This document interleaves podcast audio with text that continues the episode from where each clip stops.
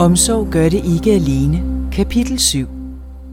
Arbejde gør den halve forskel. Af Grete Mikkelsen.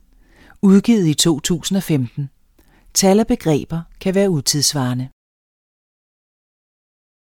I 1993 besluttede Torsten og jeg, at vi ville gøre noget for at synliggøre vores arbejde og koncept. Så vi satte os en søndag eftermiddag og skrev en brochure, som var henvendt til sagsbehandlere i det offentlige system. Og overskriften var, Vidste du, at en psykisk syg kan blive helt normal? Den handlede om, at en meningsfuld beskæftigelse kan tage trykket for mennesker med psykiske belastninger, og den ramte plet.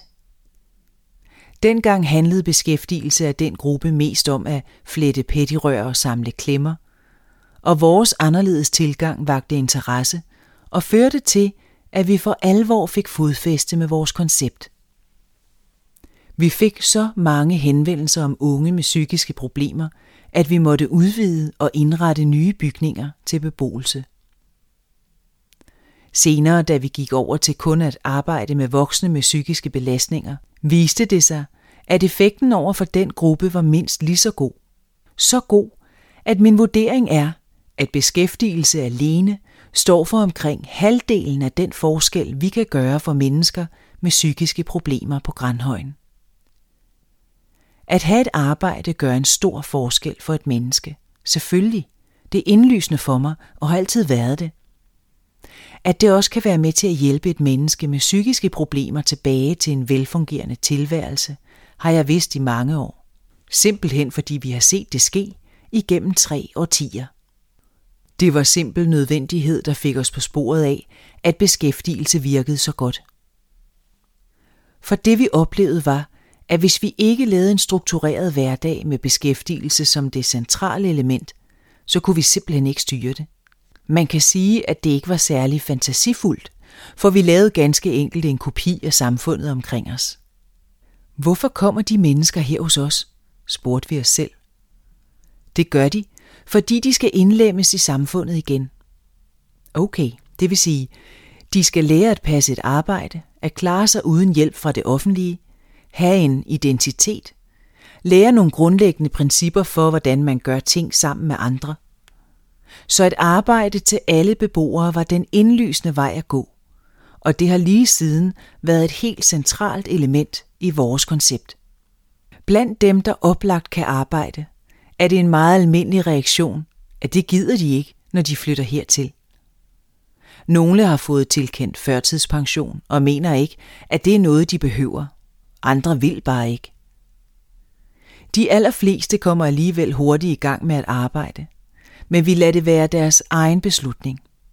Hvis de ikke vil arbejde, får de en kedelig dag alene hjemme på botilbuddet, og i længden er det de færreste, der finder det attraktivt. Vi stiller nogle muligheder op for dem, men hvis de ikke vil, er der ikke noget at gøre ved det. Det er vigtigt, at den enkelte selv tager ansvaret for sit liv og føler, at han eller hun har behov for et arbejde. Det er ikke vores behov, at de arbejder, men det er lettere for dem at blive en del af fællesskabet, når de bidrager med noget. Nogle gange tager det meget lang tid, før behovet for beskæftigelse opstår. Visse medarbejdere bliver utålmodige og hiver dynen af folk, men med mindre man har tænkt sig at gøre det resten af beboerens tilværelse, er det en dårlig idé. De skal selv ville. En gang tog det seks år, før en af vores beboere, som var hos os i 19 år, mødte på Nygården for at arbejde. Han ville hellere gå op på det beskyttede værksted på en psykiatrisk afdeling, hvor han kunne ligge på en sofa og snakke med sine venner, som var nogle stemmer, han hørte. Jeg snakkede tit med ham om, at det ikke var videre udfordrende for ham, og foreslog ham, at han skulle komme og arbejde med os andre. Til sidst lykkedes det. Han kom efter seks år og sagde, at nu ville han godt, men kun to dage om ugen. Helt i orden, sagde jeg, og det begyndte han så med. Efterhånden arbejdede han for fuld skrue. Nu er han udskrevet og bor i et opgangsfællesskab.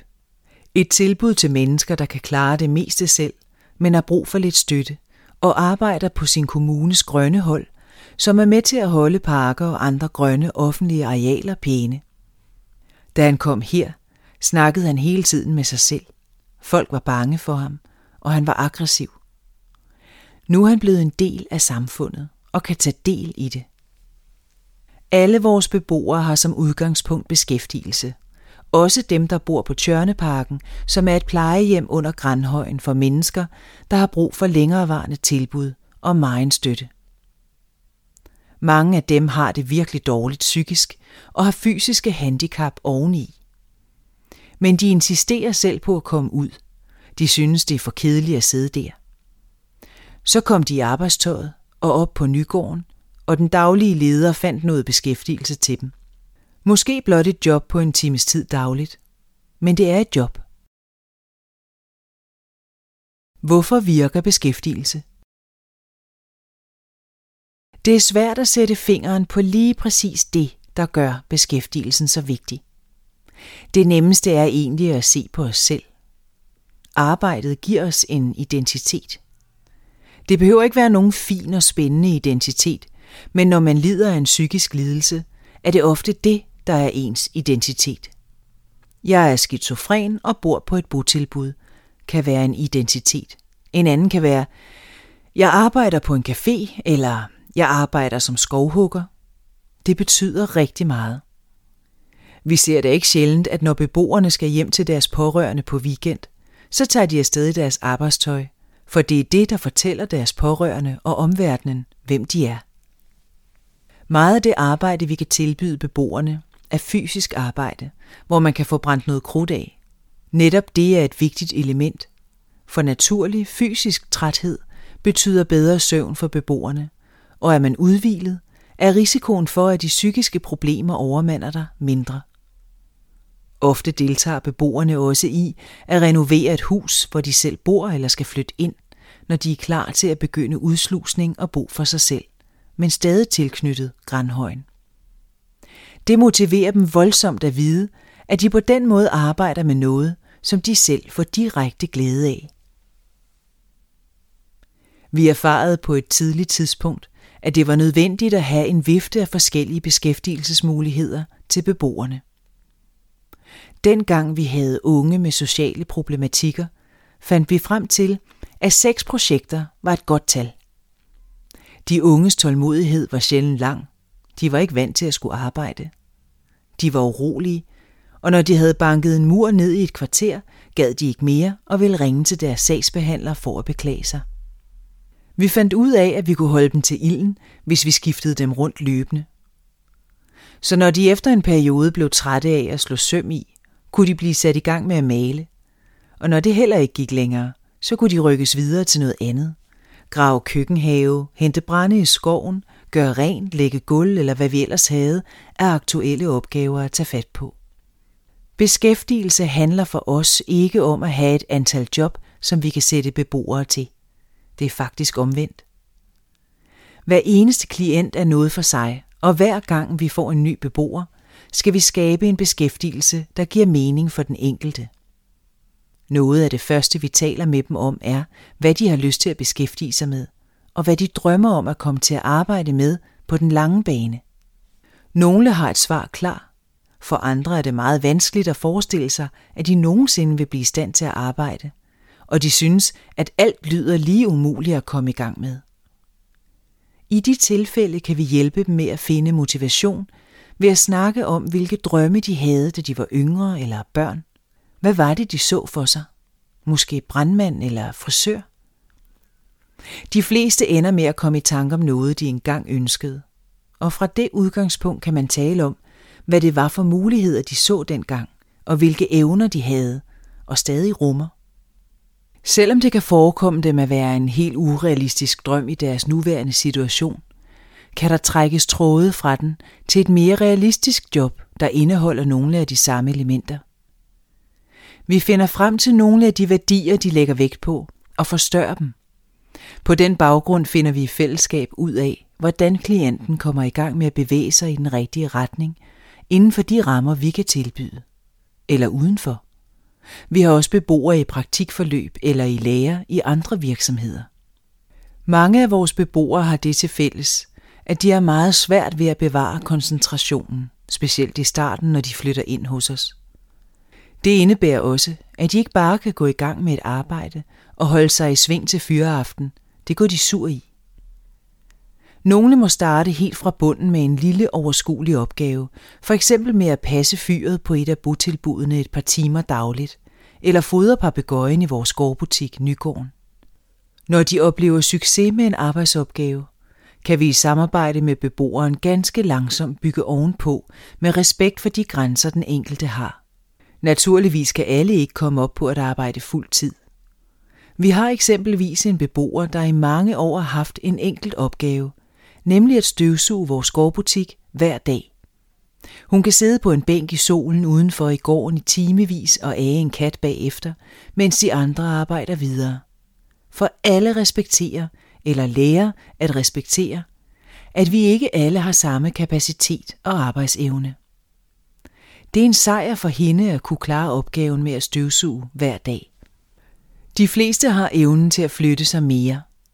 Hvis drømmen eksempelvis er at blive elektriker, kan den ikke i alle tilfælde blive realiseret, men måske kan klienten blive en rigtig god medhjælper elektriker.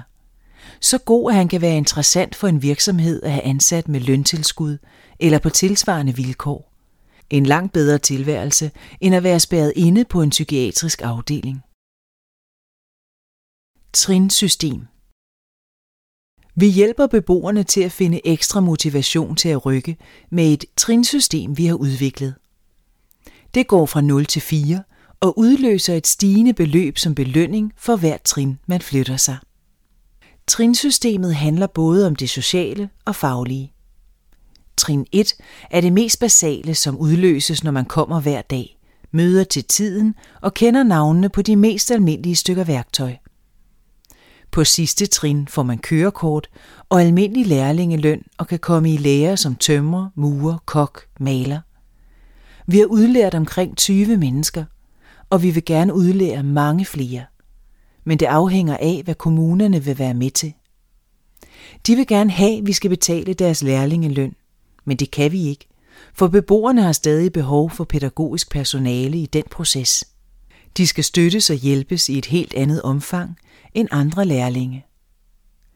Men når de først kommer i lære, har vi aldrig været ude for, at de ikke gennemfører. De sidste vi fik igennem som henholdsvis tømmer og maler, modtog sølvmedaljer med deres svendeprøve. Selvfølgelig vil vi gerne have flere af den slags håndgribelige succeshistorier – men det afgørende er, at vi ser mange tidligere beboere gå herfra med en anden kropsholdning og sikkerhed, end da de kom. En sikkerhed, der blandt andet hviler på, at de har fundet ud af, at de kan noget, der kan bruges på arbejdsmarkedet. En sikkerhed, der giver mod på at gå i gang med at opbygge et almindeligt liv. Tålmodighed giver pote.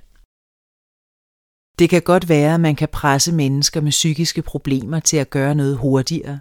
De kan for eksempel lære, hvilke redskaber de skal bruge, hvis de bliver bange. Men det er lappeløsninger. De bliver ved at være bange. Så man er nødt til at have en enorm tålmodighed for at komme i mål og gøre det til deres eget projekt at ville deltage i det almindelige liv. Dog er vi desværre mere presset udefra nu end tidligere. For hvis beboere på kontanthjælp ikke går på arbejde, får de ikke deres kontanthjælp. Det gælder fra dag 1, og det kan tvinge os til at opfordre beboerne stærkere til at møde op, end vi ellers ville have gjort. I min optik strider det også imod den øvrige lovgivning. På den ene side har vi et magtanvendelsescirkulære, hvor der står, at vi ikke må anvende magt. Det er vi glade for. Vi vil ikke anvende magt men samtidig bliver beboerne stillet over for nogle krav, som de slet ikke er klar til. Vi får beboere, som kommunen mener samtidig skal i fleksjob, men de er slet ikke klar til det. Det er jo derfor, de bor hos os. Af samme grund tror jeg ikke meget på effekten af reformen af førtidspension og fleksjobordning. En del af fællesskabet. Vi brugte samme motto i vores 20-års jubilæumsskrift, så måske vi der har givet lidt inspiration. Men politikerne gør regning uden vært, for i modsætning til vores koncept, regner man i reformen med, at man kan skille tingene ad og nøjes med at tilbyde en arbejdsplads. Det er ikke tilstrækkeligt, For det er ude på botilbudene, det grundlæggende arbejde med motivering bliver gjort. Uden den sammenhæng bliver der tale om begrænset effekt, og jeg siger god fornøjelse med at få fremmødeprocenten op at ringe. Så meget desto mere, fordi man heller ikke vil have specialuddannet personale som vores til at tage imod dem på arbejdspladserne og sikre, at de bevæger sig den rigtige vej. Det er synd, for med den rigtige tilgang kan mange af de mennesker, der omfattes af reformen, rykke sig afgørende. Og det må være det, der er fokus, når vi taler om, at vi skal have flere af de socialt og psykisk udsatte i job. Dem, der ellers er i fare for en førtidspension. Hvis vi blot tror, at meningen med deres job er, at de skal bidrage økonomisk til samfundet, så går vi galt i byen. Det skal være for deres og deres livskvalitets skyld, at de kommer i job. Ellers lykkes det ikke. Jeg tror faktisk, det vil ende med at blive dyrere for samfundet, for de bliver ikke en del af fællesskabet, bare de får et job. Slavearbejde i gåseøjne Allerede da vi i starten af 90'erne begyndte at bruge beskæftigelsen aktivt i behandlingen, fik vi god respons og mærkede en tiltagende interesse for kommunerne. De kunne se, at vi kunne skabe resultater. Men vi har også lige siden samtidig måtte kæmpe med en indgroet skepsis mod, om det virkelig kan være rigtigt, at mennesker med psykiske belastninger skal arbejde på lige fod med alle andre. At man sætter syge til at arbejde. Husk på, at man har hjemme valgt at isolere mennesker med psykiske lidelser fra det øvrige samfund helt frem til 50'erne og 60'erne, lukket inde på institutioner, ude af øje, ude af sind, parkeret på et sidespor. Vi har flere gange fået hård kritik i medierne for vores metode med at bruge arbejde i behandlingen. Meget af kritikken har været koblet til, at beboerne er syge, og at de ikke får løn, men en dusør på nogle få symbolske kroner i timen. Ofte er den blevet fremført af tidligere eller nuværende beboere, der har set sig gale på os, eller det har været lokale, der uden kendskab til vores arbejde har brugt både energi og tid på at kritisere, at beboerne arbejder. Ikke mindst var Ekstrabladet på sagen tilbage i 2002 med artikler om vores slavelignende vilkår. Jeg ville lyve, hvis jeg påstod, at det ikke påvirkede mig at se os omtalt på den måde. Systemet er således, at vi ikke kan give beboerne løn, for det er ikke arbejde i reel forstand, men en beskæftigelse. Var det arbejde, ville det pludselig handle om at tjene penge, og at arbejdet var rentabelt i sig selv. Det vil virkelig gøre det behandlingsmæssige perspektiv svært. For os har arbejdet altid været en aktiv del af behandlingen, og vi har dybest set ikke set beboernes arbejde som arbejde, selvom kunsten for os har været at få det til at se sådan ud, og til at virke sådan for beboerne. Når vores beboere går sammen med en uddannet håndværker og sætter en ejendom i stand, så vil det ofte nok være hurtigere for håndværkeren at gøre det alene, for det tager tid at hjælpe, vejlede og måske endda gøre tingene om. Ligesom det nok vil være billigere at købe vores brænde et sted, end at hugge det på gammeldags façon. I 2002 valgte vi ikke at kommentere anklagerne. Dels fordi vi jo ikke kunne kommentere noget om de beboere, der udtalte sig. Vi havde tavshedspligt, og vi ville heller ikke skade en beboer ved at gå i rette med dem. Men jeg kunne da godt have ønsket, at vi havde forklaret dette. Men vores udfordring var og er, at vi gør alt for at få beskæftigelsen til at virke virkelighedsnær, til at virke som et job med et reelt behov. Det skal være så virkeligt, at beboerne føler det som et job, føler, at de gør en forskel, og føler, at de nærmest ikke kan undværes. Det kan virke som hårdt, og sådan må det også godt virke, hvis vi skal spejle virkeligheden og gøre dem klar til det almindelige samfund og det jobmarked, der her venter. Men det kan vi bare ikke sige i situationen, for det ville underminere hele vores arbejde. Og det ville være at tage al selvtillid ud af beboerne. Når jeg så vælger at skrive det her, er det fordi, jeg selv kan formulere det, og fordi jeg mener, det er vigtigt at tage kritikken op. I dag tror jeg, at beskæftigelse er en langt mere accepteret del af behandlingen, og det gør det noget nemmere at forklare. Vi har været pionerer på området, og det giver ofte nogle slag at være pioner. I dag mærker vi også, at det er langt lettere for os at forklare vores koncept med beskæftigelse og behandling. Det er gået fra at være udskældt og kontroversielt til at være politisk korrekt.